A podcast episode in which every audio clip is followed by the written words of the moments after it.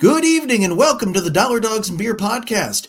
I am your host, Andrew, and joining me tonight is Joe, and we also have special guest Big Jim of the Huddle Up podcast on Tuesday nights. Uh, Jim, we're really glad to have you on tonight, bud. How you doing? Doing pretty good. I mean, uh, winter sucks, but uh, besides that, uh, we're hanging in there. Excited to be on. Uh, you know, we've had you guys on our show on the other side, so uh, it feels different to be uh, a guest, but uh, I'm excited. Joe, how you doing tonight? Doing pretty good. Can't complain too much. Yeah, the last round of snow really wasn't that bad. Thankfully, we didn't get the uh, inches and inches and inches my relatives up in Lock Haven got. So there's something. Um, Jim, Jim, I do need to uh, point something out to you. Uh, we had Dave on uh, two weeks ago, and he wanted us to remind you that he was the first guest well, that's fair. I mean, you get, you know, you you it's like training wheels. You have the you have the easy ride first, and then once you're like you step up and be a man, then you then you come to the come to the big guy. Oh, well played, man. Well played. So, so, so we've got the Mike Gundy of uh, podcasters on here. That's right. Come after me. I'm a man. All right, Jim. What you drinking tonight, bud? I actually got two because I figure if I'm going to be talking about Baltimore Orioles baseball, you have to have more than one drink. Um, so I'm going to be starting off. This is actually a special run that uh, the beer and beverage shop down in Lancaster did. Um, it's the it's uh, from Poor Man's Brewing actually over there in Ephrata, uh, but they did a special beer and beverage IPA, and then uh, and then my number two that I'm going to go to is the old trusted favorite, the Broken Skull IPA, Steve Austin's Broken Skull IPA from uh, El Segundo Brewing in uh, El Segundo, California. Good choice. Good choice. Joe, what about you? Uh, I'm sticking with the booze right now. I'm uh, on a Evan Williams small batch 1783 with Mountain Dew. Can't go wrong. That's not um, a bad night. No, uh, and I'm going through my uh, my Chicago Cubs glass this week. So there you go. Um, so tonight, because uh, to pull a pun from Jason, since uh, he's not going to be with us tonight for the most part, um, I'm a little sour about how slow things have gone with the uh, CBA so far. So I went with one of the sourest beers I've ever had from Troegs, the Dear Peter. There you go. Delicious sour, but oh man, if if you like sour monkey, this is even more sour than sour monkey. Ooh, I, dude, I can't do I can't do sours. I've tried a couple, and that is just that is not my palate, not at all. What what I've been doing with my wife is um, I've get I've gotten her started more on the tarts, and then we'll slowly start to move more gradually get more and more sour. She she finally last summer was able to take a sip of sour monkey without spitting it out immediately. So we're making slow progress. nice. All right, guys. So speaking of the CBA, um, the Players Association did meet up with MLB today. We actually had a legitimate meeting for the first time since uh, what last Thursday, I believe, or two Thursdays ago. Uh, it would have been two Thursdays ago, and um, MLB basically told the union a while ago, uh, you need to drop some of the big items. We're not going to meet you on every single thing. So the union did make two cuts. They uh, dropped the request for an age-based free agency um, they also significantly cut the amount of revenue sharing and asked the league to funnel away from the small market teams. Um, they initially wanted to cut the transfer money back by like $100 million, and they cut it back by like just 30 million this time. Because let's face it, if you take $100 million away, some of those small market teams will probably have to have payrolls under $100 million because let's face it, they're not going to be able to sell enough tickets to pay their players. Um, we also had the uh, union rejected the three proposals from MLB um, from 11 days ago. That was the formula based salary system for players between two and three years of service time, draft pick reward for success by players who started on opening day rosters, and the uh, tweak to the three team draft lottery. And then there were three things that they said, yeah, we're not really going to move on, and that was raising the minimum salary from five hundred and seventy thousand five hundred a year to seven hundred and seventy five thousand a year, bumping the competitive balance tax threshold from two hundred and ten million to two forty five million, and an eight team draft lottery. Now that said, the teams are going to meet again tomorrow, which is very very promising um, as far as I'm concerned because there's been so little movement so far. I, am just happy to see the two sides are actually getting together and willing to talk because God knows we've needed that. Um, Joe, what do you think, bud? Yeah, I mean, it took them long enough. I mean, the first session was, you know, six weeks after they locked out, which to me made no sense why they waited. Um, you know, it, it, it, the fact that they're finally gonna, you know, meet on consecutive days is a good thing. I don't know again why it took this long. Um, you know, and I think we talked about it before back in, in December, you know, mid January was kind of their timeline and, and it took them till mid January to start talking. So, I mean, I'm encouraged that they at least kind of know where each side is a little bit on some of these things. Um, but I don't know kind of it, it, it doesn't really move the needle for me one way or the other yet. What do you think, Jim?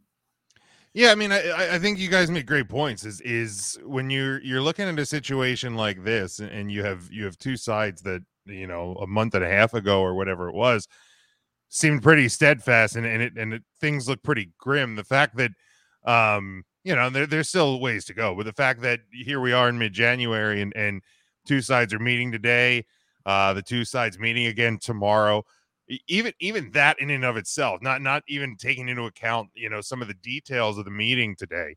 The fact that they're coming right back to the table tomorrow instead of going you know what? Let's go think about this for for for a month or so or a couple of weeks. The fact they're like hey we want to get back together tomorrow good talks today. That to me that's a positive sign. To me that that makes me realize um you know whether it's players owners both together are realizing that that if you don't if you don't move this thing in uh in, in a forward direction here pretty damn quick. Um, you know, you, you you're you're gonna have an up you're gonna be in a position where you're gonna miss part of the season, and I, I don't I don't think that's good for anybody. Um, you know, especially uh, in, in, in the in the climate we're in, I, I just don't think sending the message of um either side, regardless of whether there's good arguments or bad, either side saying, "Hey, we're not making enough money," because that's that's that's how the public perceives any sort of a lockout in sports. Well, it, it, not everybody's going to go digging into the dirt and, and, figuring out what the sides are saying. They're going to look at this and say, "Oh, these millionaires think they're not making enough money." That's cute. Um, you're gonna you're gonna hurt the game the longer they sit out. Yeah, Agreed. I think too. You know, we've we've touched on this a bit. You, you know, the the Field of Dreams game. We keep going back to this. It was the, their highest rated game in 16 years you cannot afford to lose that right now. Mm-mm. You know, that's and, great and PR for baseball. Absolutely great PR for baseball. And whether you're yeah. going to do a game, did they say they're doing another one there this year? They, yes, they are. It's it'll it'll be the the Reds and the Cubs this year.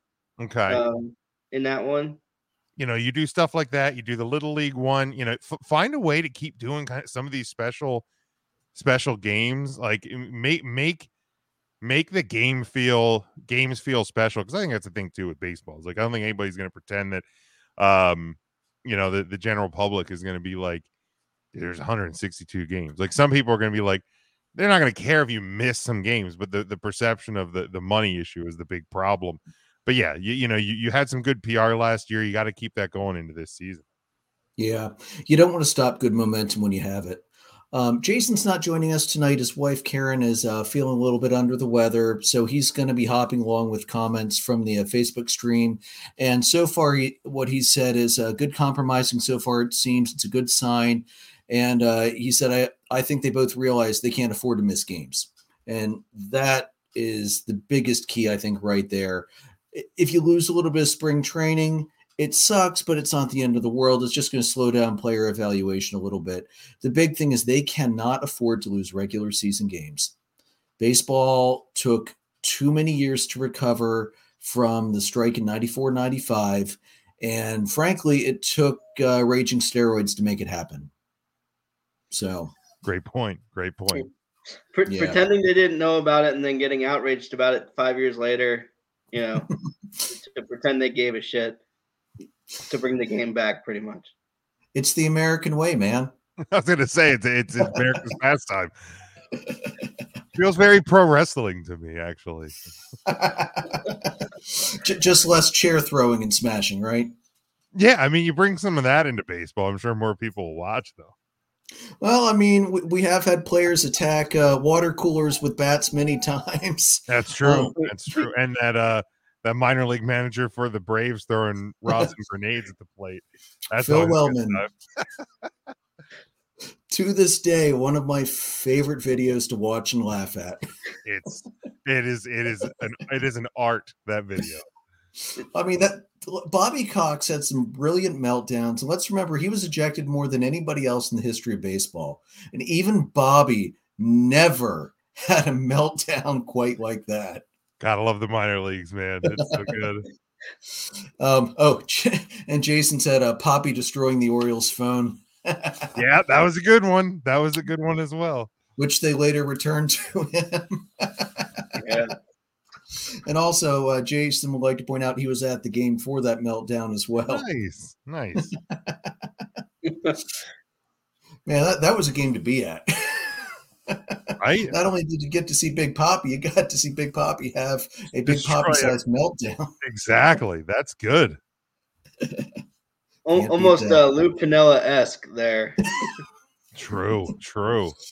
Although I, you know, I have to ask though, um, Jason, since you're watching along, was the Big Poppy meltdown more epic than some of the Earl Weaver meltdowns, where he's just going nuts out there on umpires that are two and a half times bigger than he is?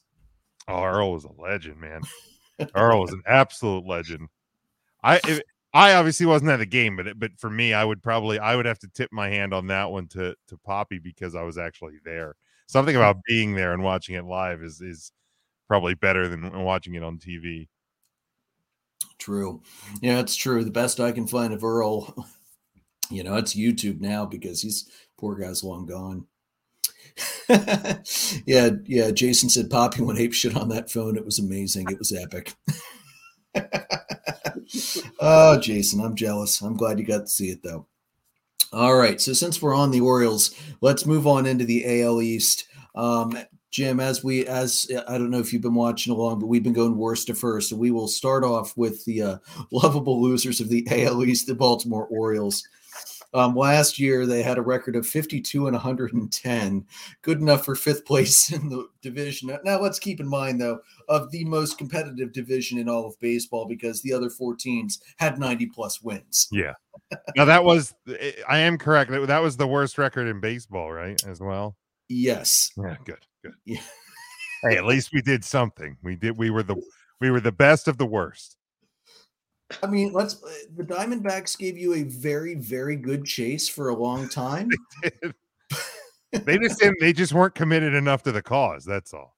Right. Exactly.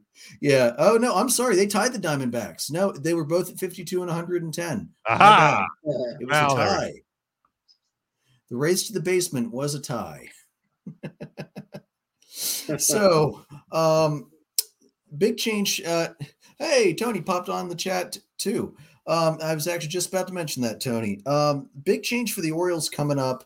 Um, they decided to tweak the field because um, there's so many home runs hit out of uh, Oriole Park at Camden Yards because it's apparently not the shitty pitching staff; it's all the ballpark's fault. Damn it!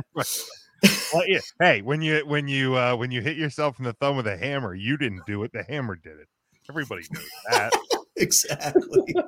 exactly. So what's going to happen is um, left field's being moved, the wall's being moved back in varying increments to be up to 30 feet farther back from home plate. The height of the wall is going to go up five years. So to put it in perspective, last year it was uh, 333 down the line to left, 364 in the power alley and left center, and the wall was seven feet high. So it's going to be upwards of probably closer to 394 in the alley and then 12 foot tall wall. So, um, do you, I, I mean, great. I'm glad they think that's going to help. I'm really not sure if that's going to make a dramatically huge difference at all, but yeah, it's worth a shot, right? Yeah, I mean, I, I, guess if your your theory is you give up too many opposing home runs. I mean, is isn't that also going to take away some of your own home runs at the well, same time? Like it could be counterproductive. Um, no, but I kind of like it. I mean, you know, it, Oriole Park uh, is is like the first of the new style ballpark. So uh, it's it's been around. This is the 30th anniversary of it, I believe, the 30th year. Um, you know, so th- there's only so much you can do to to a park to change it aesthetically, and um, you know, I, I I've seen some of the renderings of it. I think I think it looks pretty neat.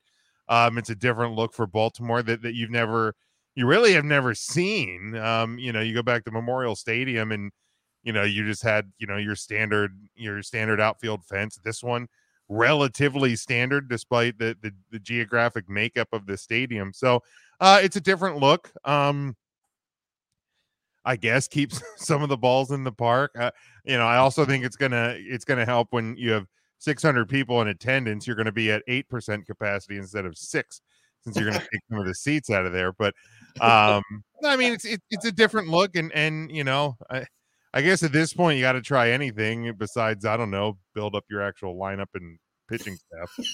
that's, that's, exactly where I was going to go. I was, well, you know, if you're not going to spend money on players, you might as well make sure you don't give up as many home runs. Right, Jeez, exactly. So now you're only going to lose games. What? Thir- Jason may have had one liner of the night. He might have knocked you out, Joe. exactly. Uh, Joe, Jason might have knocked your one liner out. How can we keep our pitchers from giving up home runs? I know. Let's move the fence all the way back to Timonium. And incidentally, if you're going for a light rail to catch it, though. Yeah. hey, like I said, if you're going for a day game, that's where you park and hop the light rail to get in and out and avoid traffic and paying Absolutely. for parking. and then you won't even have to get on the light rail as long. Then, hell, they should pay you for parking to go to go see the Orioles play.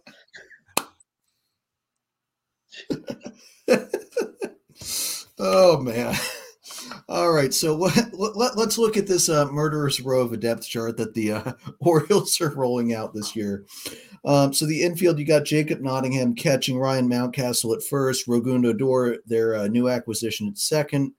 Uh, third base, you got Kelvin Gutierrez. Shortstop, you got Jahmai Jones. In the outfield, you got Austin Hays, Cedric Mullins, and Anthony Santander, and Ryan McKenna. And DHing, you've got Trey Mancini. I mean, the offense isn't horrific you have some good bats in there. Mountcastle, Mullins, and Mancini are all dangerous bats.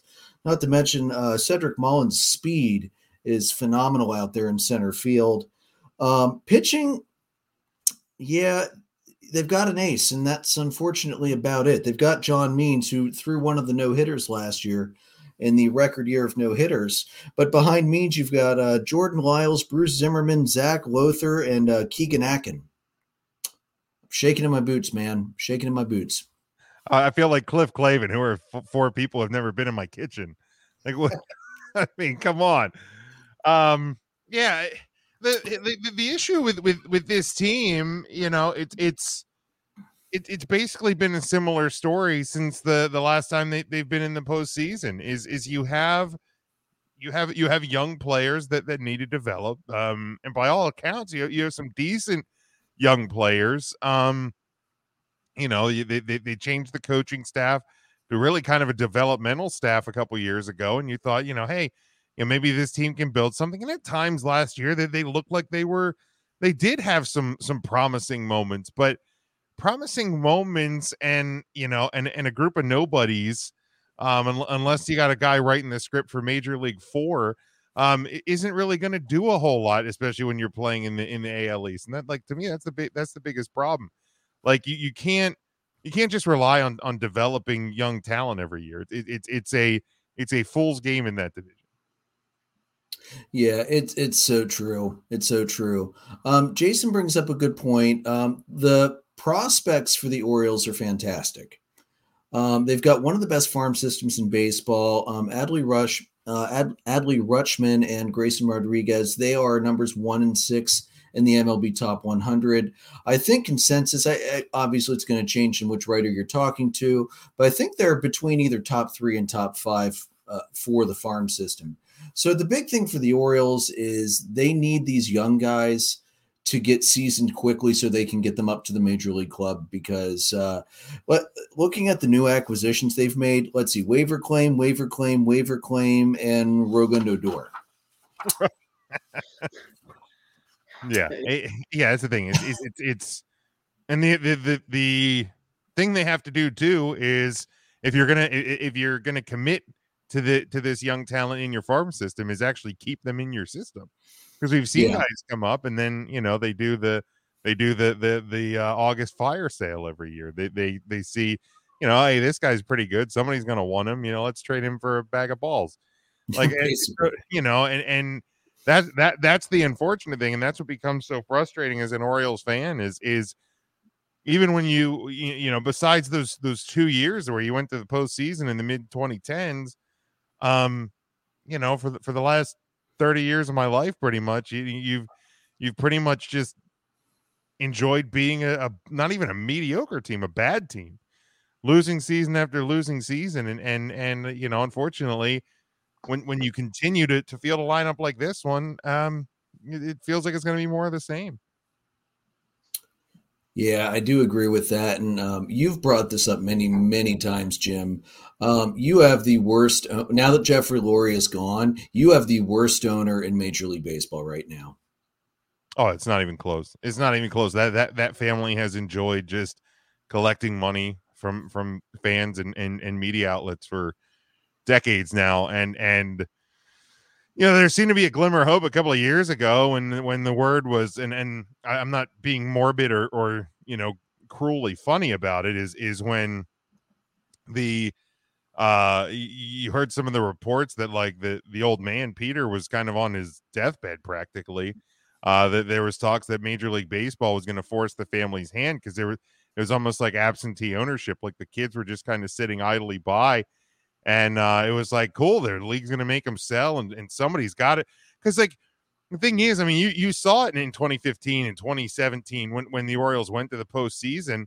The fans showed up man. Like orioles fans are hungry for baseball like and for good baseball. Like the, the the fan base is there. It's it's a great market for the game but why are people going to shell out money to watch a terrible product year in year out? So so i thought man somebody's going to come in here and buy this team and, and actually commit to something and uh unfortunately it looks like the old man's clinging clinging on so Yeah. so uh who knows what's going to happen uh but yeah that eh, ownership is without question the orioles biggest problem Yeah, I mean, let let's face it, man. They get more attendance from the fans that live out of market that are coming in to see their teams visiting. I mean, I I know last year when the Braves came in for that three game series, um, the my boy's old soccer coach from the Ephrata area, Coach Lytle, he took the whole family down because you know they're diehard Braves fans and eh, they don't like going to Philly because the fan sucks. But and you know the Orioles, let's face it, there were probably 14 Orioles fans in the ballpark for that game, and social distancing is great at orioles games yeah, exactly. So, um, Jason would also like you to remember, though, Jim, on the positive end, they were the last undefeated team to start 2021. goddamn Yeah. right they were and damn you damn you don't forget that and they spent more days in first place than the New York Yankees. which is i mean if we're talking good stats like that that is that is the most beautiful of them all uh because the yankees had no business not spending a number of days in first place and to spend less days in first than the orioles you chef's kiss All right, so uh, Joe, let's. They were 52 and 110 this year. So, what are you putting their wins at this year, buddy? I don't see it getting any better. I mean, the only thing Odor has to offer is, you know, a good right cross, and that's about it.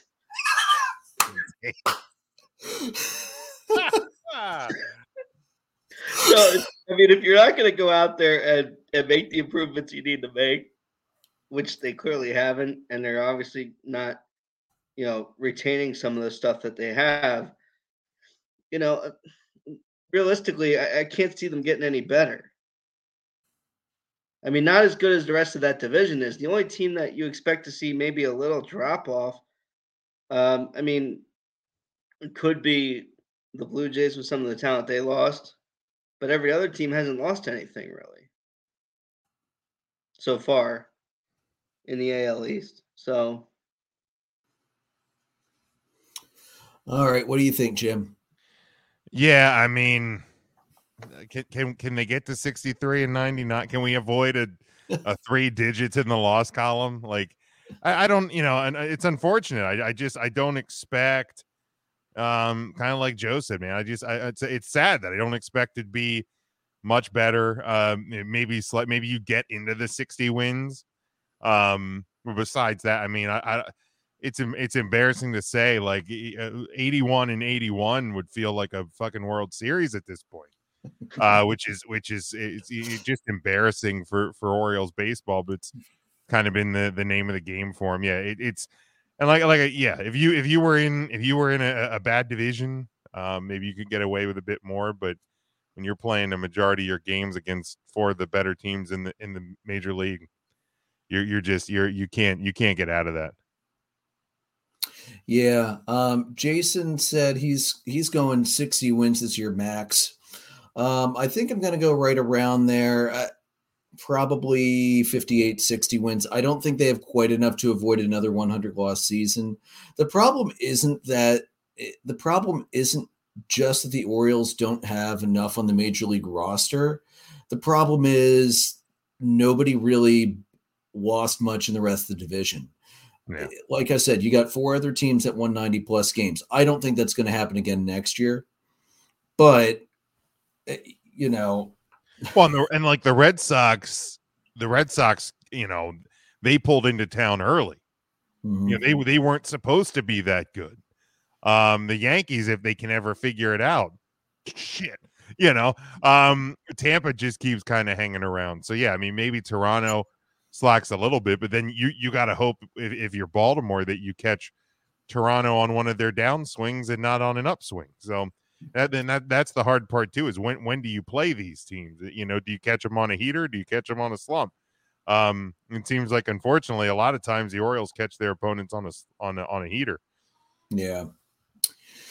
All right. So, uh, anything else about your Orioles, Jim, or you? Good? No, I mean, yeah, I like I see Tony's comments there about um you know, the, you know where where would they move? it? And yeah, I don't think they're they're not going to move. I mean, the Angelos family's not going to move them. I don't think.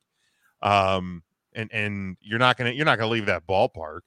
Um, you know, the, the the ballpark's valuable. You know, people love love the park, and I mean, it's it's that and the Inner Harbor are the only uh the sh- shining parts of that entire city, really. So, um, yeah, I don't think the Orioles are going anywhere. I don't, you know, if they hell, if they haven't moved him by now, they're they're certainly not going anywhere. yeah, I I don't see that happening. I mean, first of all, it's hard to move. lets it happen either. Yeah, well, it, it's hard to move a franchise because teams are so competitive about stay out of my market. Yeah. So I mean, the really, only thing we're seeing what is the and we'll obviously talk about him here in a minute, but the the Tampa Montreal thing they're they're still trying to make happen. Yeah. Yeah, that got shot. Yeah, that whew, that's a mess. That is an absolute mess. But wait, yeah, we'll talk about that in, in a little bit since they uh, you know, won the division last year. All right, so the number 4 team in the AL East last year, we have the Toronto Blue Jays. They had a record of 91 and 71. We were so damn close to that ultimate chaos scenario of a four-way tie or a three-way tie. Uh, I'm still disappointed we didn't get it. So the Blue Jays, um, they're still returning a crazy, scary lineup with kids of former major leaguers. You've got um, Alejandro Kirk catching. Um, you've got Vlad Jr. at first base, who should have been MVP last year, will probably be MVP next year. Um, you have Cavan Biggio at second, Santiago Espinal at third, Bo Bichette at shortstop. In the outfield, you got Lourdes Gurriel, you've got George Springer, you've got Randall, Randal Grichuk, and you've got Teoscar Hernandez. Now, the pitching's not quite as good last year. Um, they lost Robbie Ray. They picked up Kevin Gausman. Um, I'm Gausman had a great season, and I'm really pissed that Jim, you never saw it with the Orioles, and I never saw it with the Braves, and we had him. Um, but good for him with San Francisco and a team that could mash any other lineup in the majors.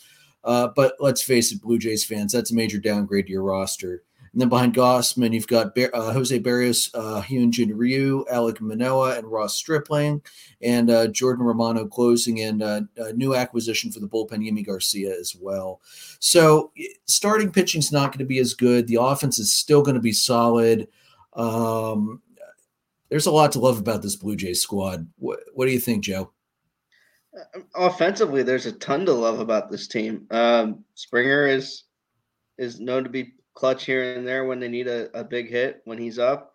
Um, Vlad Jr. is a, a, enough said. You don't really have to. We we've you know gone after his numbers pretty aggressively here in the last year. I mean, he's you know if it weren't for the Shohei phenomenon, he would have won the MVP. Um, but yeah, I think Ray is too much of a downgrade based on the rest of that rotation. I don't see him having quite the same year. I don't know. I don't remember quite what Gausman and Ray's records were, but it's probably the difference between you know where they are, where they were last year, and how many wins they have next year. I think this year. Go ahead, Jim. Yeah, I mean, I mean, I, I think you can you can look at this team and and uh, I mean, aesthetic wise, I love that they've kind of gone back to their a uh, little bit more vintage style uh, look. Uh, I've always loved the Blue Jays look. Um, but yeah, I mean, you you you have a lineup that's exciting, just absolutely an, an exciting lineup to watch.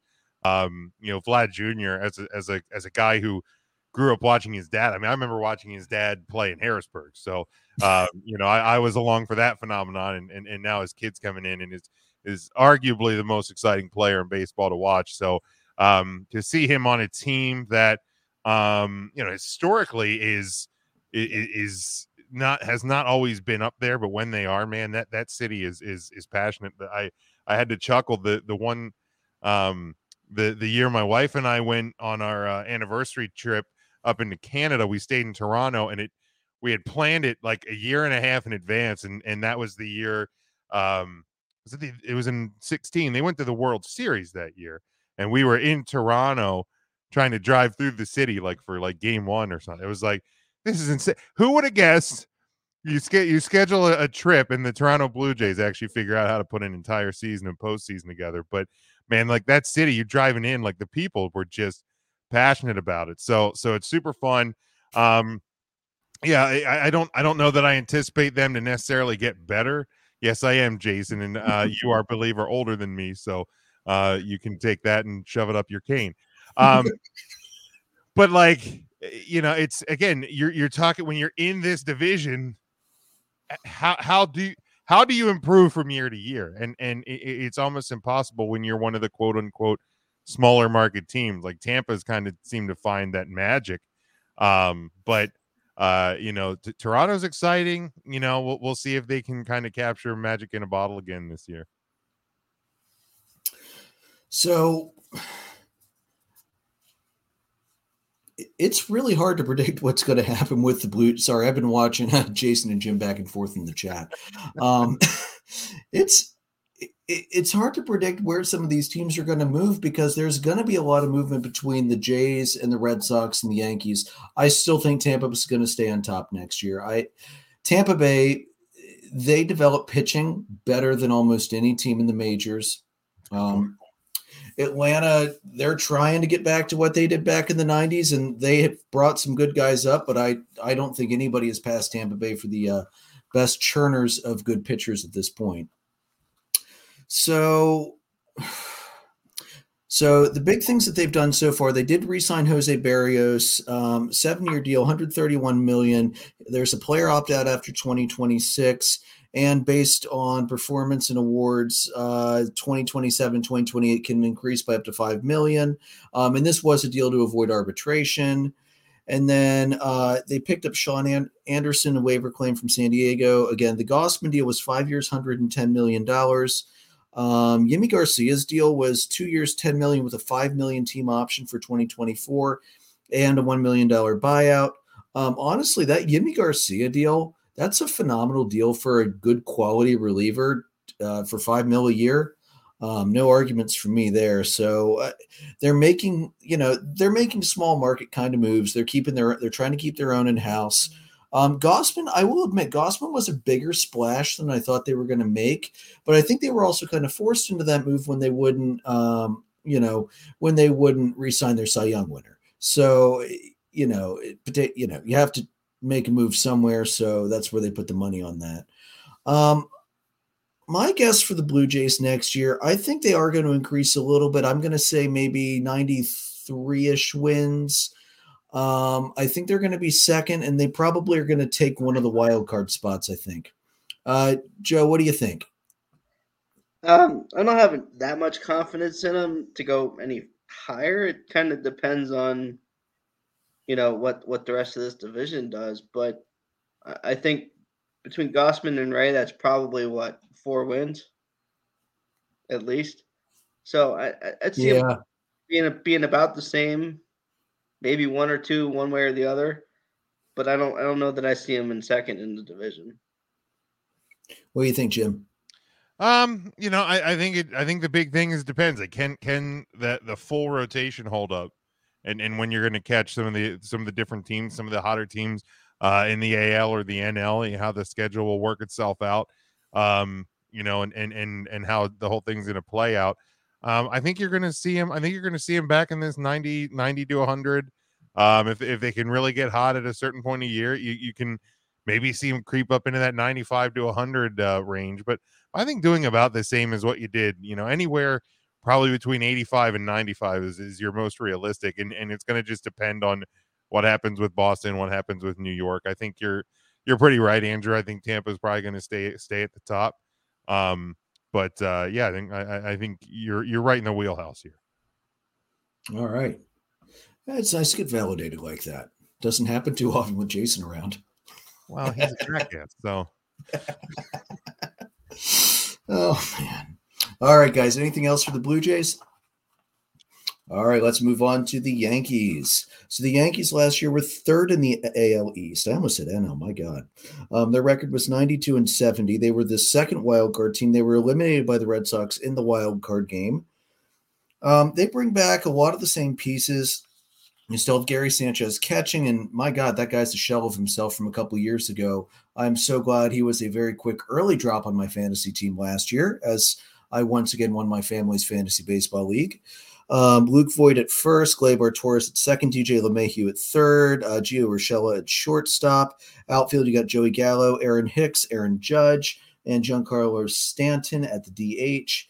Uh, pitching wise, you still have Gerrit Cole at the top, which that's never a bad thing. You've got Jordan Montgomery at two. Uh, Luis Severino, if he's finally healthy, will be at three. Uh, Jameson Taillon at four, Nestor Cortes at five. And of course, they still have the uh, 100 mile an hour arm and the bullpen with Aroldis Chapman closing. So, still a very, very solid Yankees team. Um, offensively, they still need help. Same problem they had last year. The pitching's pretty decent, um, but that's why they went after Joey Gallo because they had no bats. What do you think, Jim? Yeah, it's it's astounding to me how how kind of year in year out, you know, you'd you'd expect the New York Yankees to be the the best lineup, the best rotation. Um, you you have literally all the money that that you can play with in this entire sport. Um, and, and the fact that you you can't put a lineup together to uh c- continue continuously put up a, a, number of runs and, and to win ball games.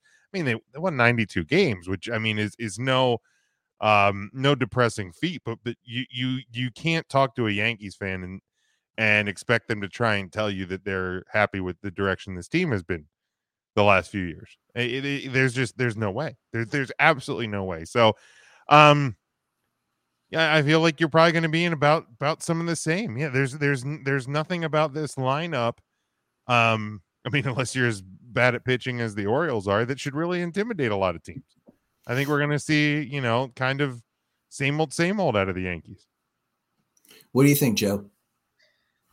Yeah, I'm, I'm just not that impressed with them. I think it, it, they found a way into that second wild card spot. You know, they had the bravado to say, well, you know, fine, we want to play in Fenway. And Boston said, fine, we're going to beat you in Fenway. um, yeah, nothing like tempting your rival by saying, yeah, we want to play you at your place. um, yeah, Gary Sanchez is probably the worst catcher in the division from a position standpoint. Um, you know, maybe outside of, of the Orioles, but – you know, he, he's he he's the worst catcher from a position standpoint. Yeah, he still has a bat, but um, uh, he's not quite as strong at you know framing and things like that. Defensively, he's pretty bad. Um, they don't really have a quote unquote everyday shortstop that that everybody knows they can count on. I, I don't really think that that Yankee fans. I would agree with Jim. They're not really too optimistic about kind of not knowing who your shortstop is on a day to day basis and whether he can actually live up to being a shortstop for the Yankees. Because let's be honest, n- number two set a high bar there. Yeah. Um, yeah.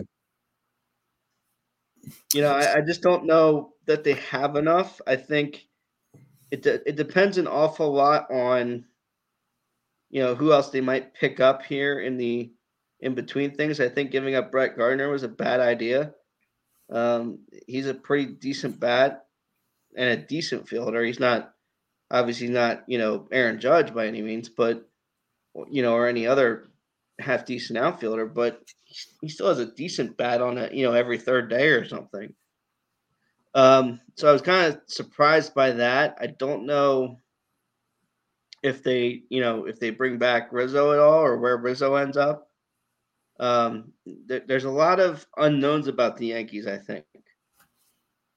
Yeah. So um, Tony, uh, one of my buddies, he's actually the uh, he's the guy in charge of the uh, Black Arrow podcast distribution network that we're under. He's okay. a big Yankees fan, and um, uh, one prospect that he wants to bring up is uh, Roderick Arias. He thinks he's going to be the next A Rod um, as long as he keeps proving himself up throughout the minors. Um, he's impressed with their farm system, and I honestly, the Yankees do not have a bad farm system. And uh, uh, Roderick Arias is the number one ranked international prospect. So, eh, you know, that could be the answer at shortstop coming up in the future for them. Um, Jason was saying that the Yankees they haven't been the same since they lost to Arizona in 01 and I that I think is very true. That that Yankees team when uh, when Gonzo hit that little blooper off Mariano that just fell between the infield and the outfield uh my that you you could feel a change in the winds. The Yankees were not what they used to be at that point. Um and uh, from yeah, also from Jason, uh, they kept Swisher for the Yankees for young energy. Kicking out Gardner was a bad move. Yeah, I, I think I think he hits the nail on the head with this one. They're designed to hit to strike out or hit homer, and, and, and yeah. um, which is very reminiscent of the that Orioles team that went to the ALCS in 15 against the Royals. Yeah. Um, and when you get against a team that that that can just kind of small ball you, the Orioles are. I watched game one of that ALCS and I was like, oh, this is gonna suck because like you know the Orioles were the same way, man. Like they they led the league in homers, but they they, they couldn't do any. And if you could pitch around them, that team's dead. Same with the Yankees. That's a great point. Yeah, I agree. And one other point Tony brings up: uh, they have no defense. No. And that really that that really showed also in the in the uh, wild card game against the Red Sox. I mean, the Red Sox just put an absolute beat down on the Yankees. All right. Yeah, so, uh, and I think I think Chapman too is is you know a shell of what he was when he was with the Yankees the first time and with the Cubs. I mean, he, he's clearly not that strong of a pitcher anymore. Some yeah, something's up with him because he still has the velo, but I wonder if he got really affected by the crackdown on sticky stuff because it, it looked like his fastball got pretty flat and didn't move as much. And let's face it, you could throw the fastball 110 miles an hour. If it's straight, a major league hitter is going to be able to handle it and pop it. Yeah, absolutely. And he was yeah, never really known for phenomenal control. No, and we saw that too with with Sorry, Gerrit Cole. I think I think his Gerrit Cole's numbers kind of fell a little bit once once they started cracking down. So I mean, you know, it, it, you can have the fastest ball in the world, but if you can't you know, you, you can't angle it, you can't aim it. Well, like you said, anybody's going to hit that. Yeah. Yeah. All right, uh, Joe, what are you thinking for uh, win total for the Yankees next year? Um, uh, some, somewhere around where they are 92, 95 tops. Um, uh, yeah, I, I would, I'm probably more inclined to be on the lower side of that, but um, you know, somewhere somewhere around where they are, maybe a little below. I, I don't see them, you know, scrape. They might scrape in depending on how the rest of the AL is, because let's be honest, that wild card's coming out of the AL East, and probably both of them are. Um, because the AL Central is garbage, and uh, you know unless Oakland goes on a tear and competes with Seattle, I, it, you know, I don't know. I, I at least one of the wild cards is coming out of this AL East, and I don't know if it's going to be, uh, you know, if they're going to get two like they did this year, though. Yeah, I, th- I think it's safe to say at least one wild card's coming out of the AL East. The question is, will the Mariners be able to either pass the Astros or take the second wild card this upcoming season? Um, uh, Dave is very confident that the Mariners, if everything falls right, could very well pass the Astros this year. So we'll have to see how that plays out. Uh, Jim, what do you think?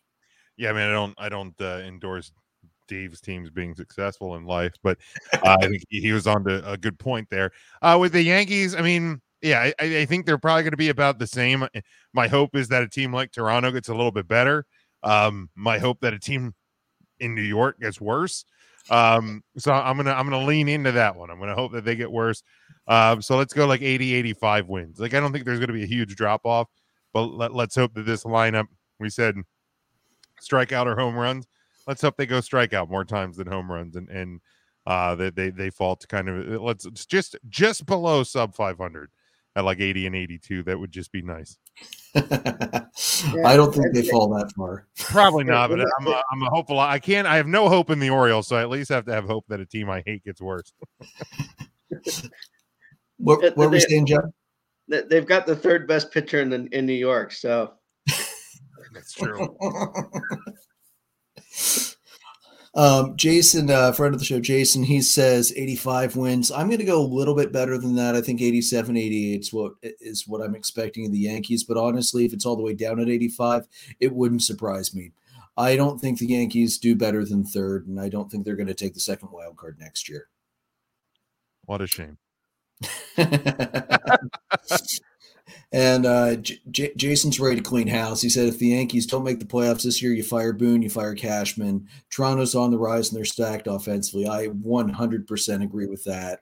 Um, yeah, the that how long has uh, Cashman been in charge of the Yankees front office?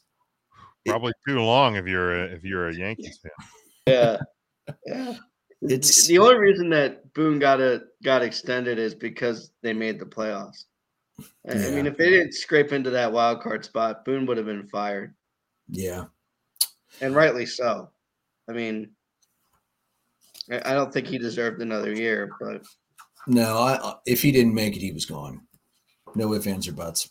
Yeah. Uh, All right, so let's talk about the uh, big rival of the Yankees, the Boston Red Sox. They ended last year with a 92 and 70 record. That was good for second in the AL East. They were the first AL wildcard team, and they were eliminated by the Astros in the ALCS. Um, they bring back a lot of the same guys. Uh, they bring back Christian Vázquez catching. You've got Bobby Dalbec at first, Christian Arroyo at second, uh, Rafael Devers at third, Xander Bogaerts at short. Um, outfield, you've got Kike, you've got Jackie Bradley Jr., you've got Alex Verdugo, and you've got JD Martinez DH. Uh, pitching, you've got Chris Sale. It looks like he should be back and healthy this year. Uh, Nathan Eovaldi, Nick Pivetta, Rich Hill, Tanner Houck. they also acquired Michael Wacha as a free agent as well. Um, couple big losses though. They did lose um, Eduardo Rodriguez, who went to the Tigers. So uh, they also lost Kyle Schwarber. They declined the option, although Schwarber's still out there, so that's still a possibility that he could come back. Um, and the Wacha, I mean, that's a one-year prove it prove it deal, one year seven million. So if that doesn't work out, no big deal. Um, you know, the Red Sox, they arrived early last year. We pointed this out throughout the playoffs last year. We pointed this out in the uh, season wrap last year. Um, they're a good, you know, they're a good young team, and they're and they're definitely on the rise. Um, what do you think? Are they going to do a little better this year? Are they going to do a little worse? About the same? Uh, what do you think, Joe? I see them doing better than they did last year. I think, like we've said, they they arrived a year ahead of what we expected them to do, what most people expected them to do. Um, I think having those six starters that you mentioned, I'm pretty comfortable with that as a, a rotation if I'm in charge of of the the Red Sox. Having you you could stretch guys out, have six a six man rotation. I'm, I'm pretty comfortable with that. Um, I don't know if I like the order. I mean, not to say that the order you have them listed is the order they would be in, but right. um, I, I, could see Rich Hill maybe four or five, um, or, or, six if you do six man, somewhere in there. Um, I, I think they have. I saw this a lot watching them last year. They are the probably the most patient team at the plate. They were definitely the most patient team last year. Um, you know, the way that they um, uh, almost as patient as Juan Soto. you know, from, from from a plate discipline standpoint, um, you know, really working counts, making pitchers throw pitches. I I see them doing a lot of things good. They didn't really lose that much, um, other than Rodriguez, and and who knows what'll happen with Schwarber and the rest of free agency once it opens back up again. So I, I see them doing big things, and, and they were a, a year ahead of schedule, so they can only go further up. Mm-hmm. What do you think, Jim? Yeah, I, I think you have to assume um, that, that, they're going to get better. Like I think if you look at, at the where the Red Sox were going two, you know, two and a half, three seasons ago, you thought, you know, yeah, 20, 2021, they're they're probably improving. They might be middle of the road around that 500 mark you know 2022 is probably the first year that they're really going to be like in contention and then all of a sudden last year came along and and they uh they they kind of surprised everybody including you know red sox fans and, and i know i had you guys on huddle up last year we were talking about it and, and and one of our listeners like had commented you know that's a red sox fan and was like there's no way this team's going to be good this year and just surprised everybody for the entire season so one would assume that a, a year later with with you know similar lineup, same coaching, um, I, I don't necessarily expect them to to um, move backwards. Um, unless it was just kind of one of those flash in the pan years. You know, we, we've seen it in sports where, where a team overperforms for a season and then just can't recapture that. Uh, I mean, if you're talking the NFL, a couple years, eh, we're not, not far removed from the Jacksonville Jaguars in the AFC title game. Okay. so, like, it happens sometimes. Um, that said, I, I, I don't see it happening with the Red Sox. I think the lineup and, and the pitching, it's it's just too good, unfortunately, because I hate them as well. I mean, if you really want to go NFL and obscure, we're really not that far away from the Minneapolis Miracle. Yeah, I mean, it it, it happens, man. It happens. Yeah. So uh, Jason said uh, Red Sox would be like two seasons ago, either a bust or a contender. They have an amazing infield defense wise. The pitching has been shaky due to injuries. Jason, I'm gonna I, I don't agree with you on the amazing infield defense. The left side of that infield has not been phenomenal outside of Bogaerts, I don't think. Um, and the right side of the infield could be better. If you look at the advanced uh, defensive numbers, it's they're not phenomenal. They're not terrible by any small stretch of the imagination. I would still take the Red Sox infield over the Yankees infield any day of the week, but uh, it's they could definitely do a little better defensively than they're doing. I, at least that's my thought there. Uh, but yeah, it's it's. I'm really curious to see what's going to happen with the Red Sox because I think this is a hard team to try and predict for next year. Um, are they going to keep growing on what they did? Are they going to regress a little bit? Are they going to be about the same? What's and again the big question with these AL East teams: What the hell is the rest of this division going to look like? Because I, the Blue Jays will probably be better. The Yankees will be about the same, maybe worse. The Orioles really can't get much worse. I think they've probably hit the floor for that. So, uh, you know, you've only got so many cheap wins you're going to get in there. And I don't remember who the AL East plays in um, interleague play next season. I, I something I should have looked up, but forgot to do so. Um, so, where do I think the Red Sox are going to end? They were at 92 wins this year. Oh man, I think I'm going to put the Red Sox about 90 wins, maybe 92. I think maybe a very slight regression. Um, I will not at all be shocked if I'm wrong, either way lower or way higher, though. What do you think, Joe? I'm going to go about 95, 96, somewhere in there, win wise. I, I think they they didn't lose a ton and they added a couple of insurance pieces so far. Who knows what they'll do with when free agency opens back up once the deal's done. Um, you know, that's that's the one caveat to some of these teams that were, you know, in a tight tight division last year is well, who who makes a splash once once everything opens back up again? Um, you know, who who do you know do the Yankees throw everything they can at Carlos Correa? You know that that certainly changes the dynamic a bit um, if they do that. But as things stand now, I see about 95, 96 for for the Red Sox. I think they stay pretty firm here in the second place spot. What do you think, Jim? Yeah, I, I think about the same. You know, I, am looking at the Red Sox. I, I don't expect them um, to regress. So, so at, at worst, you're going to go 92 and 70. I feel like, um, but I think they'll probably improve a little bit. 95, 100, 105 if they really get hot. Um, but uh, yeah, I think they're going to be about the same. I think they're going to be the number two team in this division. I think they're going to they're going to make it to the wild card, and then um, you know, can they get hot? We'll find out. Um, Jason has them at 96 wins. Uh, and he also like to point out that 96 wins in the East is like 110 wins in the AL Central. Oh, absolutely. Man, you're not wrong. I mean, and, just, and, and, just like for the, the Southsiders, it didn't do jack. So, I mean, it's true. It's true. I mean, let, let, us think about it. The best record in baseball last year was the Giants. If the Giants were in the AL or in the AL Central last year, would they have beaten the Mariners for the best rec- regular season record of all time? It's certainly possible because uh, they wouldn't have let their pedal up in early August. Yeah. Yeah. True. all right, guys. Anything else about the Red Sox? I hate them.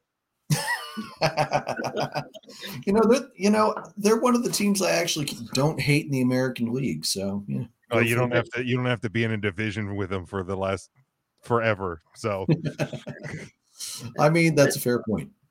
I, I, I will say either if I didn't have to, if the Orioles didn't stare up into their ass every year.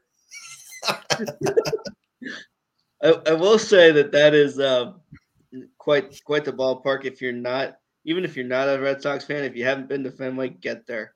Yeah, it's it's um, it's one of my it's one of the places I want to get to post pandemic is is Fenway for sure. Yeah. Yeah, same. I've been by it. I've never just like Wrigley, I've been by it. I've never been in it yet. Can't wait to get in it sometime. Yeah, yeah, you got to get into Wrigley. Now now that they've done a lot of the upgrades at Wrigley. I mean, I had been there first time I was there was back when Piazza was playing for the Dodgers and Lasorda was the manager. Damn. You're old too, wow. yeah. Yeah. Yeah, yeah. So, I, maybe in the room. I was I was back there a few years ago. I got to watch my favorite pitcher, the professor pitch, you know, that game. So it, it's just a different atmosphere. Wrigley, Fenway, those those places are just, you know. Yeah, I'm bummed I never made it Yankee Stadium. You know, Wrigley's a place I, would love to get to. I mean, it's a little it's a little different now than than originally, but uh, still a, a, cathedral when you're talking uh, baseball stadiums. All right, so let's move on to the uh, champions of the AL East last year. You have the Tampa Bay Rays. They went 162. They won the division and then were promptly eliminated by the Red Sox in the ALDS. Um, the Rays bring back once again a really, really solid lineup. You've got Mike Zunino catching. You've got uh, Ji-Man Choi at first, Brandon Lowe at second, Yandy Diaz at third, Wander Franco on his monstrous 11 year, $182 million deal.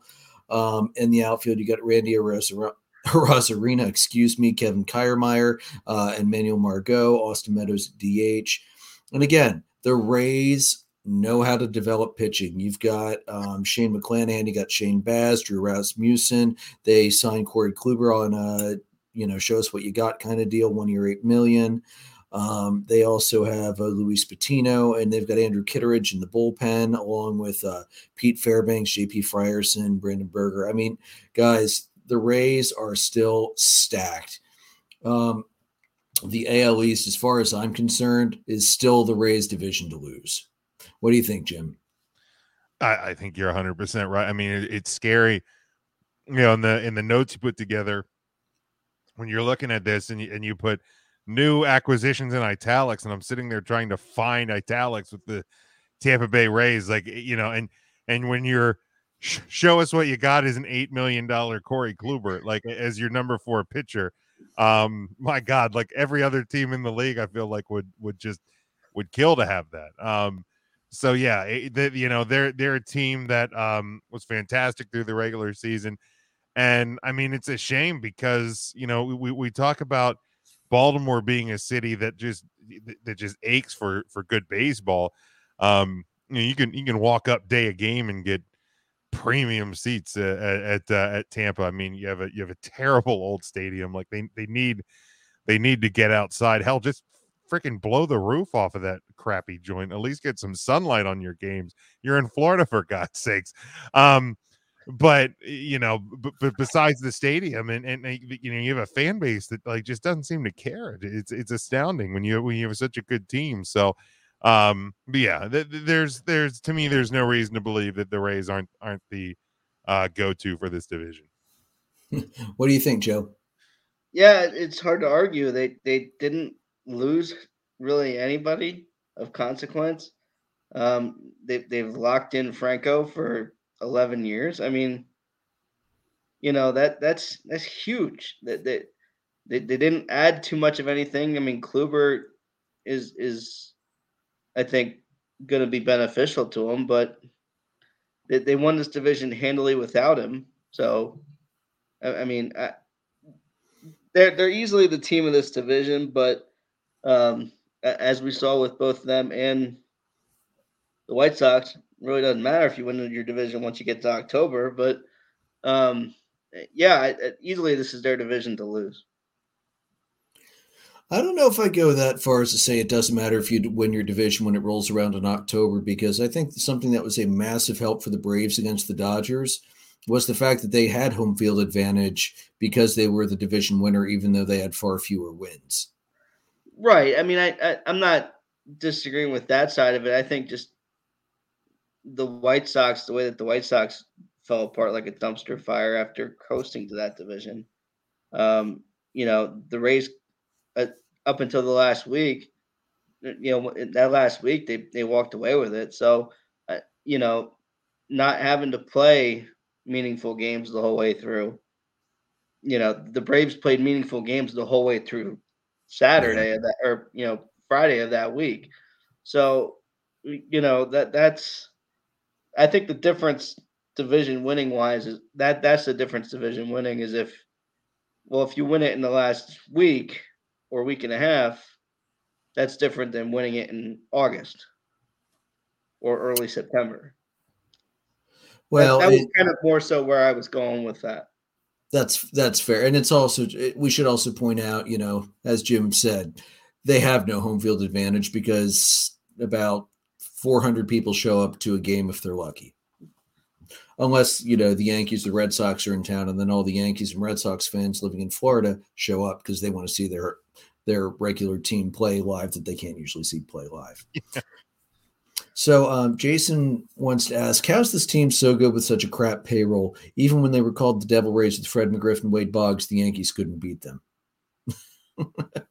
you know it. True, man. It, it's it's it's astounding to look at at at, at in, in in the in the world of the the Yankees and the Red Sox and you know mm-hmm. some of some of these other teams that just have these huge payrolls and tampa's just sitting there developing players and, and you know they, they they lose guys at end, end of these contracts and they just keep finding ways to, to build them back in and, and to continue to flood players through this pipeline and bring players in and they find ways to win. It, it is astounding to me um you know and and like it should theoretically give hope to, to, a lot of other teams around the league that like why can't we do this but man um it's it's just it is it's it's an amazing it's something special down in tampa and uh, Tony said, "Bet your mortgage that they'll be number one in the division." Absolutely, I'm betting the mortgage that they would be number one in the division. Pitching wins championships. Look at Atlanta in 2021. Look at Atlanta in 1995. Good pitching will take you everywhere when your offense is struggling. Yeah, I mean, if if your opponent can't score runs, Doesn't matter, you know. All you got to do, all you got to do, if, if your opponent can only score two runs, you only have to score three. Exactly. So it's it, you know you don't have to get into a freaking boat race with somebody. I mean, it, it's how the Braves knocked the Brewers out. It, it, was good pitching against good pitching. So then you're looking at what's left with the offense, and um, and yeah, I, Braves had more pop than the Brewers, so that's why they knocked him out. And yes, Jason, that's that is the only World Series of the fucking '90s that I am pissed off about. The Yankees should not have won that goddamn World Series. That was utter bullshit. 98, yeah, I have no arguments about the Yankees trouncing the Braves in 90, but 96, that was a load of bullshit. Jason, Jason, you're welcome back anytime, man. Keep it up. uh, yeah, I agree. It should have been Yankees done in five games, and the Braves crapped the bed when they got back to uh, uh, Turner Field, and it was uh, extremely disappointing to say the least. Should have been back to back. Damn it. All right. So, um, what are you guys thinking win total? Uh, Jim, what, what are you thinking for the uh, Rays next year? Um, I mean, I, I, I think hundreds a, decent number. I don't, I don't see them being any any worse necessarily. Um, you know, can they get to 105? Can they get to 110? Like, I mean, it's the the the number of wins over 100 is going to depend on the lineup. It, it has nothing to do with the pitching. The pitching is going to win them games that they probably don't have business winning. It's a matter of, of the lineup um, kind of meeting that challenge sometimes as well. Like you're going to have points where your pitching doesn't hold up. Um, you know, so can can the lineup hold them up in those games? I'll put them at I'll put them at a at a buck five. I'll, I'll put them right there at 105. Slight improvement uh, year over year, uh, but eh, you know, it's it's hard to be much better when you're winning triple digits. so true, Joe. What do you think? Yeah, I'm gonna keep them around 100. I, I'd say 100, 102. I'm not, uh, you know, the rest of this division. Again, it, we we will wait and see what happens once a deal gets done, if it gets done. Um, you know, where some other pieces fall. I think once that happens, we may need to look at this and go, well, based on what we had, yes, but what they have now, how different is that? But I, would say 100, 102. Yeah, uh, Jason says 101. Uh, I think about 105, honestly. Th- this team is solid. And now that they have some postseason experience, they will be a better team in the postseason next year as well. Um, let me roll back to the Yankees for one second. Uh, I, I, had one other thought. Joe, you had brought up, uh, you know, they might go after Carlos Correa that's not the that's not the free agent I think the Yankees are going to throw the most money at to try and improve that team. I think that they're going to throw the most money at Freddie Freeman to try and get him out of Atlanta because let's face it, the Yankees need a bat at first base. Yeah. Um, uh, you know, I know we'll talk about the NL East in a couple weeks, but why the hell didn't the Braves sign this guy already? Good question. I don't have an answer. I, I, I, wish I wish I knew. I, I really wish I knew. I could see him going after Freddie. I think you know, eh, Freddie is a little bit quicker. I think defensively than than their options now. Um, you know, eh, bat wise, it, it, it's between him and and again, I, I don't know that Rizzo will stay, but if Rizzo comes back, you know, between him and Rizzo, the the offense is about equal. Maybe Freddie's a little better. Um, but defensively, defensively, I think Freddie is a little more athletic. Uh, I see the Freddie debate's going. Jason says the Yankees are going to get Freeman. Uh, Pat Sienkiewicz, I don't think there's enough money in the Yankees to lure Freddie from Atlanta. God, Pat, I hope you're right. um, Jason, uh, I, I agree with that. The crazy thing, Tampa's been a top five team for almost a decade, averages 25,000 fans a game. Sounds like Marlins fans, except for the fact that the Marlins are lucky if they get 2,000 at a game.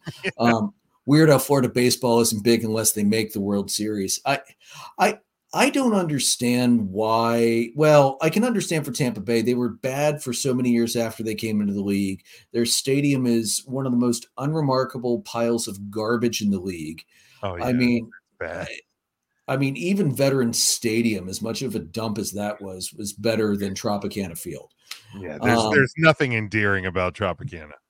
Yeah, n- nothing at all. There, um, there are college stadiums that are better than the Trop. Yeah, Yeah. I mean, it's a nondescript pile of concrete. It, it's just it's garbage. I mean, last last summer I had the opportunity to go to a to three different minor league teams. I got to go see the Senators. I got to see um, up in Harrisburg. I got to see the Barnstormers several times. Obviously, I actually ran into Jim once, Yeah, and um, I also uh, I, I flew down to Tennessee to visit my buddy John, and uh, he and his girlfriend took me out to see the Nashville Sound.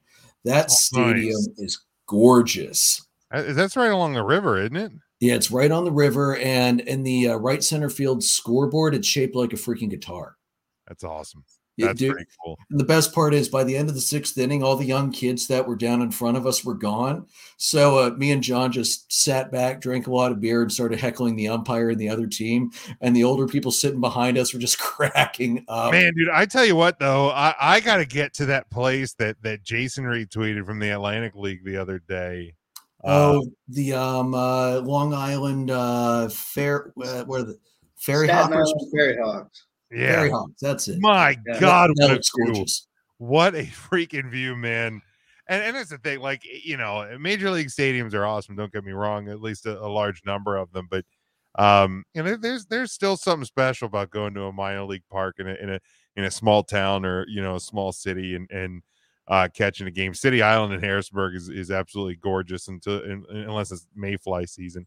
Um, but uh, yeah, I mean, go, going to going to a going to a minor league park, man. You, you grab a dog, grab a beer, grab a pretzel, something. I mean, it's it's it's just classic. You know, I I, I got out to two or three Barnstormers games last year, and um, you know, I hope, hope to get to even some more this year because it's just you know it's it's a good time. It just it's a good time. It's it's it's relatively cheap uh to go to these minor league games. You know you don't have to know the players. You don't have to it's not about you know the millions of dollars whatever but man there, there's nothing like getting into a ballpark and and feeling the sun on your face drinking a cold beer hearing the, the crack of the bat and the snap of the leather in the glove. It's it- Yeah. it's just there's something special about it Yeah, I wholeheartedly agree with you on that one.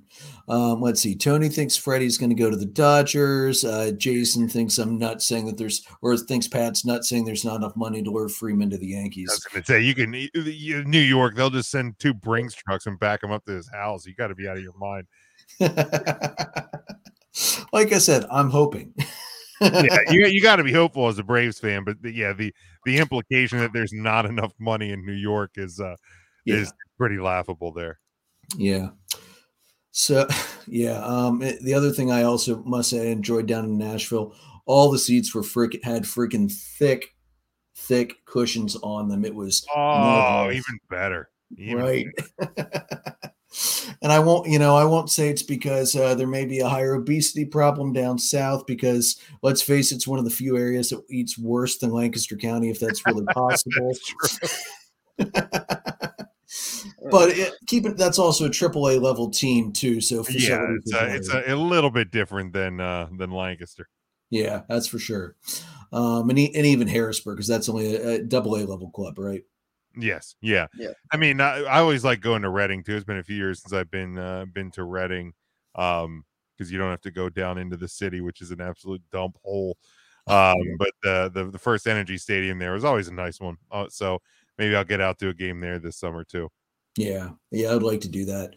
Yeah, supposedly the Revolution have a nice stadium too. I just, I, I, I just can't comprehend going to York unless It's I'm going nice. I've been there, uh, and they have the they have a uh, green monster that's actually taller than Boston um, in in in York. But uh, yeah, it's it's not uh, it's not the most endearing part of uh, part of town over there. Um, not a whole lot much more different than than Clipper Magazine Stadium. Um, so uh, day game, I would recommend day game uh, for the Revolution. Uh, t- Yeah. To be fair, are there any endearing areas of York City? Yeah, the part when you see the sign that says you are now leaving York. Oh, so true, so true. Now, uh, okay, all right, Tony. All right, I, I will agree with this to a point. The West Coast, they do have very fan friendly stadiums. The East Coast is nostalgia, yes, because the East Coast, but dude, keep in mind the East Coast is where baseball started, and then it expanded Gee, out. shocking. Nicer in Los Angeles than New York Yeah. City. But that said, I'm sorry. Uh, the Battery in Atlanta, that's one of the nicest fan friendly stadiums there. Like they built that to be a fan friendly stadium. Freaking Citizens Bank Park is a fan friendly stadium as long as You you're a know, Phillies You, know, fan. you you can comment all you want about about Phillies fans, and especially you get caught in a two hour rain delay, and people have nothing to do but drink there. Um, you know, you, you're gonna you're gonna run into that almost anywhere. People have an excuse to drink too much, but Right. um, the, the Citizens Bank Park is gorgeous, and there's not a spot in that park where you can't see the game. Uh, re- really a, a, a well designed park. Um, and uh, you know, the even the outfield area with the standing room only got the cheesesteaks out there. Um, yeah, Citizens Bank, and then you got the you got the view of the skyline of Philadelphia uh, with the sun going down. Yeah, you can't you can't beat that. You know, I'm not going to deny that the, you know the you know the, the the the sunset over the valley at you know Dodger Stadium isn't going to be probably one of the nicer parks in all of all of the Major League Baseball, but let's not discredit some of the some of the parks in the East either. Yeah. And uh, w- one other thing, Tony, let's let's keep in mind the Dodgers needed to do a lot of real shady shit to get that stadium put into Chavez Ravine, and had to get a whole lot of people uh, quietly moved out of the way to make it happen. Jeez. oh Jesus, Jason! The last exciting thing that happened in Baltimore, besides Cal Ripken's record over Lou Gehrig, was when was when watching Lamar Jackson. Damn. Lake. Oh, Jesus! Wow. Whew. Jason Yeah, I'm fired. gonna have to watch your shots on him, podcast tomorrow night. He's on fire tonight. Yikes. um, and uh, Tony, yeah. Here, here's the thing, man. I, I don't know much about the NBA stadiums. I don't watch basketball except the playoffs. Um, I am a Lakers fan because my mom was a Lakers fan, except for the brief period when uh, everybody that wasn't playing against Michael Jordan was a Bulls fan in the 90s. So I, I I'll take your word for it. I don't think it's the same ownership. I think it's different owners because the owners, the Hawks, are willing to actually spend money up to the salary cap. Whereas I feel like every year the Braves fans are begging Liberty Mutual to, uh, you know, get up off their asses and toss Alex Anthopoulos an extra 10, 15 million dollars to go after players. So, yeah, correct by the dot. Yep. oh man, this has been fun, guys. Um, so Jim, where can people find you, bud? Yeah, you can find me on Twitter at Big Jim Sports. Uh, if you like football and, and sports, obviously you probably wouldn't be here if you didn't. Uh, check out the Huddle Up Podcast. We're on Twitter and Facebook at Huddle Up Podcast, and uh, we finally got our podcast audio feed um, restored. We we transferred over to Anchor, like this one. Uh, great platform. So uh, you can subscribe to us there. Um, Tuesday nights live at uh, nine o'clock. So we'll be live tomorrow night, looking at uh, what happened this past weekend and and looking ahead to the champ conference championship weekend. Um, so make sure you tune in and check us out over there. Also, if you're a pro wrestling fan, Thursday nights uh, at eight o'clock. Um, yeah, I can't wait to talk to you tomorrow, Jason. Um, and I, by the, for the record, I'm pro 49er, so uh, you don't have to come firing hot at me tomorrow. Um, but uh, Thursday nights, if you're a pro wrestling fan, three count Thursday, uh, we air live at eight o'clock. I also got that podcast feed restored. Uh, so you can find us at Three Count Thursday, Facebook, Twitter, and Instagram, Three Count Thursday. Uh, dot com. Yeah, AEW. We talk AEW, and Oh yeah. oh man, yeah, don't worry. We, we'll have we'll we'll rip Ernest tomorrow night. It's it's uh it's like shooting fish in a barrel. But uh, yeah, it's where you can find me. Um, you know, if you head to any of those um Twitter channels, Facebook channels, uh, you'll find the link tree there. Everything you need to know about us uh is over there. It's uh it's been a pleasure, boys. Uh I got two in me, so I'm feeling a little I'm feeling a little toasty on a Monday night, which is always a good thing. Um, and I'm sure we'll have you back on Huddle Up to, to look at the start of the baseball season here in a couple of months. Yeah, definitely. We'll be happy to be there. Um, and yeah, Tony, um, absolutely check out uh, check out uh, Three Count Thursday. It's a phenomenal podcast. I'm not my wrestling fandom stops at college and um, Olympic, but uh, honestly, the the the uh, it's a quality show, man. Even if you're not into the pro wrestling, but you like other, it's a great show. To We have fun, you know. We have fun. We we we try not to take things too seriously because you know it's grown men battling over a belt in their underwear. So uh, you can't take things too too seriously. All righty. So uh, you can find the audio for us on Anchor as well Spotify, Breaker, Google Podcast, Apple Podcast, Pocket Cast, Radio Public, Amazon Music, and Spreaker. You can see us live on our YouTube channel, on our Facebook Live, and on Twitter. You can find our merchandise at redbubble.com slash people slash DDAB dash podcast. Follow us on the Facebook page, facebook.com slash dollar dogs and beer on the Twitter page at DDAB underscore podcast. You can find us on Twitter. I'm at PyroLord314. Joe is at Joltin Joe 35. And Jason, if he ever gets around to setting up his damn poll, he said he was going to set up two weeks ago for his new show specific uh, Twitter. Get handle. off your ass, Jason. Maybe that might theoretically happen at some point or another. We are presented by Dark Arrow Podcast LLC, and we are sponsored by Whisky and Blade Barbershop in Lititz. May your dogs always cost a dollar. May your beer always be cold. Have a good night, everybody. And guys uh, on the live stream, thanks for the chat tonight.